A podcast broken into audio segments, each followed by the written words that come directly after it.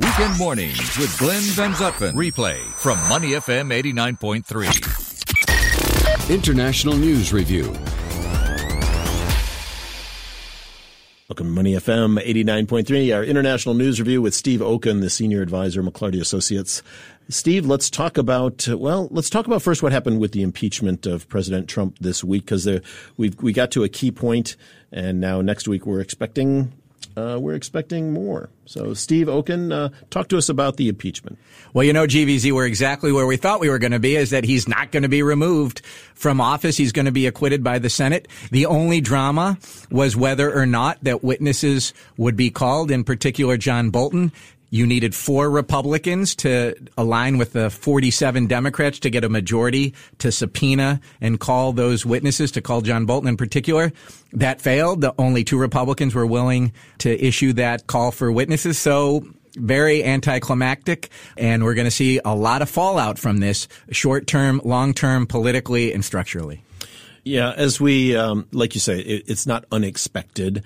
Uh, but we even had one senator uh, this week saying, "Hey, let's uh, we, we don't need to decide it here in the Senate. Let's let the voters decide in the next election and make the 2020 election a referendum on this." That I, I found particularly interesting because it really comes away from the uh, and, and moves away from the oversight that you know our different branches of government exercise on each other.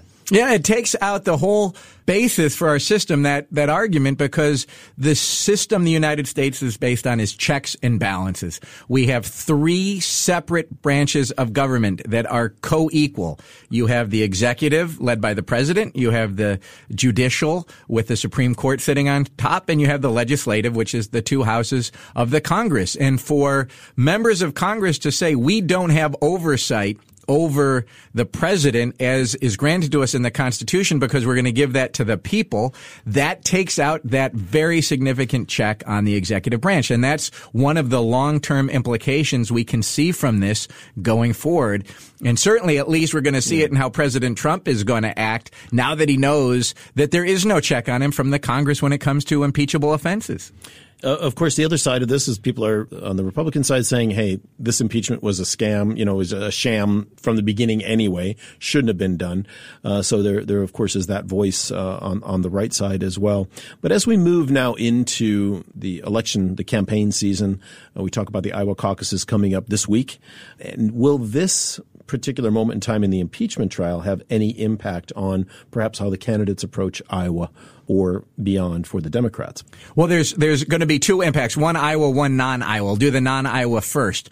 For those senators who are in, you know, we call swing states, purple states, states that are likely to vote Democratic but have Republican senators, like Cory Gardner in Colorado, this could really come back and hit him because it's going to fire up Democrats. It could fire up independents to say, you wouldn't even give us witnesses in a Senate trial of an impeachment case, which has never happened in history before. So there could be a political impact in swinging the Senate from Republican to Democrat. In terms of Iowa, the voters in Iowa don't really care about impeachment. What the Democratic voters care about in Iowa, they care about health care. Mm. They care about social issues like pro-choice versus pro-life. They care about gun control and are their kids safe in school. They care about the economy. They don't really care about impeachment because all the Democrats who are running are totally aligned that Trump should have been impeached and convicted and removed mm. by the Senate what impeachment could play on in Iowa is that it forced those senators running for president not to be in Iowa. So Elizabeth Warren, Bernie Sanders, Amy Klobuchar stuck in the Senate while Joe Biden and Pete Buttigieg oh. are in Iowa literally every single day. Yeah. So it could have an impact that the momentum they were building is now not there. Oh, that's very interesting. Yeah. And you had uh, you had an article, a beautiful article yesterday in the Straits Times in the World section. And uh, those of you listening at home, if you haven't seen it, if you do have your Straits Times around, it's uh, the World section, page A23. And take us through some of the key points, if you if you haven't already uh, mentioned all of them, about really winnowing down the field is one of the, the areas that you talk about. We are still looking for an heir apparent, a front runner. You know, Bloomberg is still in the background, uh, you know, and others uh, obviously Um, we look at Biden and, and, and Bernie. And anyway, take us through what that calculus looks like. Now, you just mentioned in Iowa, which is the first important kind of test, Buttigieg and, and Biden have been able to campaign successfully over the past week. But what are we looking for now as we go forward with Iowa and then into New Hampshire? Well, what's great about Iowa is that, you know, we've had hundreds of polls since people have been running for two years now. We actually get people voting. So we actually have hard information. Free vote vote. yeah, upon which to work. These are people voting and it matters. So what we're going to look for in Iowa is not necessarily who's going to be the front runner because just because you win in Iowa doesn't mean you are going to win nationally. But if you do badly in Iowa, it could take you out of the race. Mm. So remember, you have a race within a race in the Democratic Party right now. You have the liberals, and that's between Warren and Sanders, and then you have Biden, Buttigieg, and Klobuchar in the moderate wing. If Sanders does really well and Warren, vis-a-vis Warren, Warren could really fall out. She could have a really tough time. She would be expected to do well. She had, you can only Should have be. one. You're only going to have one person come from that. Now, if, if, if Warren does really well, which would be unexpected right now, Sanders could have trouble going forward. So it's really a battle between the two of them. Which of the two is going to have the lead coming out of that wing of the party? Then Biden is going to be fine, even if he, unless he does really badly, mm. right? Biden's going to be fine. He's the former vice president. He has huge support in states like Nevada and South Carolina. So Biden doesn't have nearly as much at stake as Buttigieg and Klobuchar. Their argument is that we're moderates. We can win over those Obama Trump voters. We can win over independents. We can appeal to people in the Midwest. Well, only one of those two is going to be able to show that they've actually done mm. that. So if Buttigieg does well, Klobuchar, who's from neighboring Minnesota, she probably is out of the race. Likewise, if Klobuchar does well, Buttigieg is out of the race. So the people with the most at stake, I think, are really Warren and Klobuchar right now. Hmm. Interesting. And and when they when they look at this calculation of what to focus on, you mentioned before the the bread and butter issues, healthcare and jobs and things like that, over more political issues like impeachment.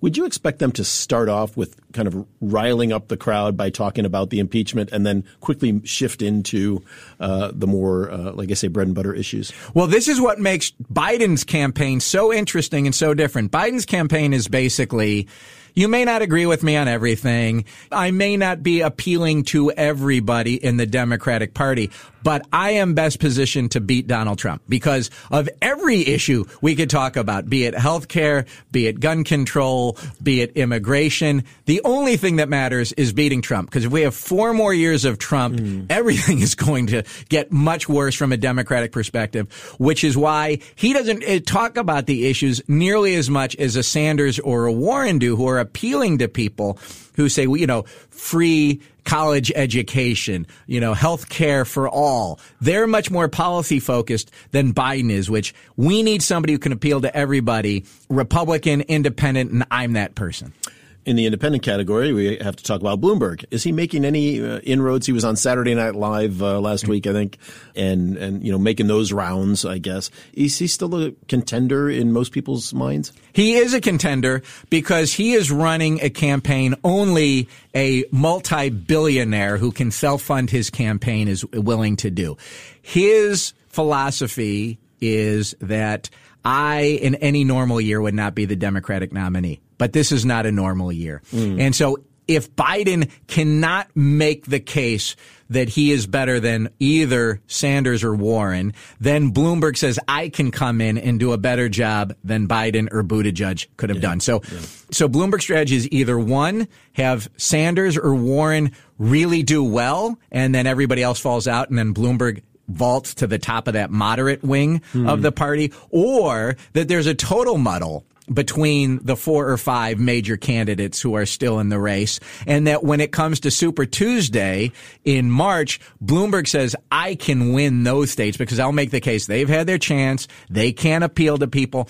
I can appeal to people. And he's putting in hundreds of millions of dollars of his own money yeah. to build that organization and get that advertising out there to make that case. The the uh, the notion that Bloomberg has little or no political baggage, uh, whereas you know Warren and Bernie and all these other guys have frankly more, especially Joe Biden, uh, potentially has much more political uh, background and baggage. Is that something that voters will, or that he will capitalize on and say, look, I should be the nominee because it'll be harder for the Republicans to attack, uh, and it'll be easier for us to, to gain ground on them. Well, Bloomberg does have some significant political baggage from his time as mayor as in mayor. New York. And that is when the police department instituted a stop and ah, frisk right. policy, right. which African Americans see was aimed at them, that it profiled them, that it discriminated against them, that it put people in jail who would not have otherwise mm. gone to jail. He's apologized for that.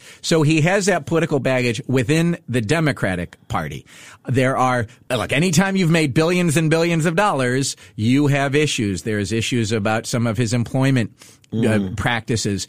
He's very close to China. He does a lot of business in China. That's not necessarily a positive right now, being a successful business person uh, in China. So he does have this issues that every politician or, or, person in the public eye like Bloomberg would have. He can overcome them as Biden can overcome his, as, as Warren can overcome hers, but it, it's not a free ride for him. Yeah. Okay. Steve Okun, thanks so much for being with us again on our International News Review and talking about politics and look forward to having you back after the uh, Iowa caucus happens. We'll look forward to a GVZ. to listen to more great interviews, download our podcasts at moneyfm893.sg or download the SPH radio app available on Google Play or the App Store.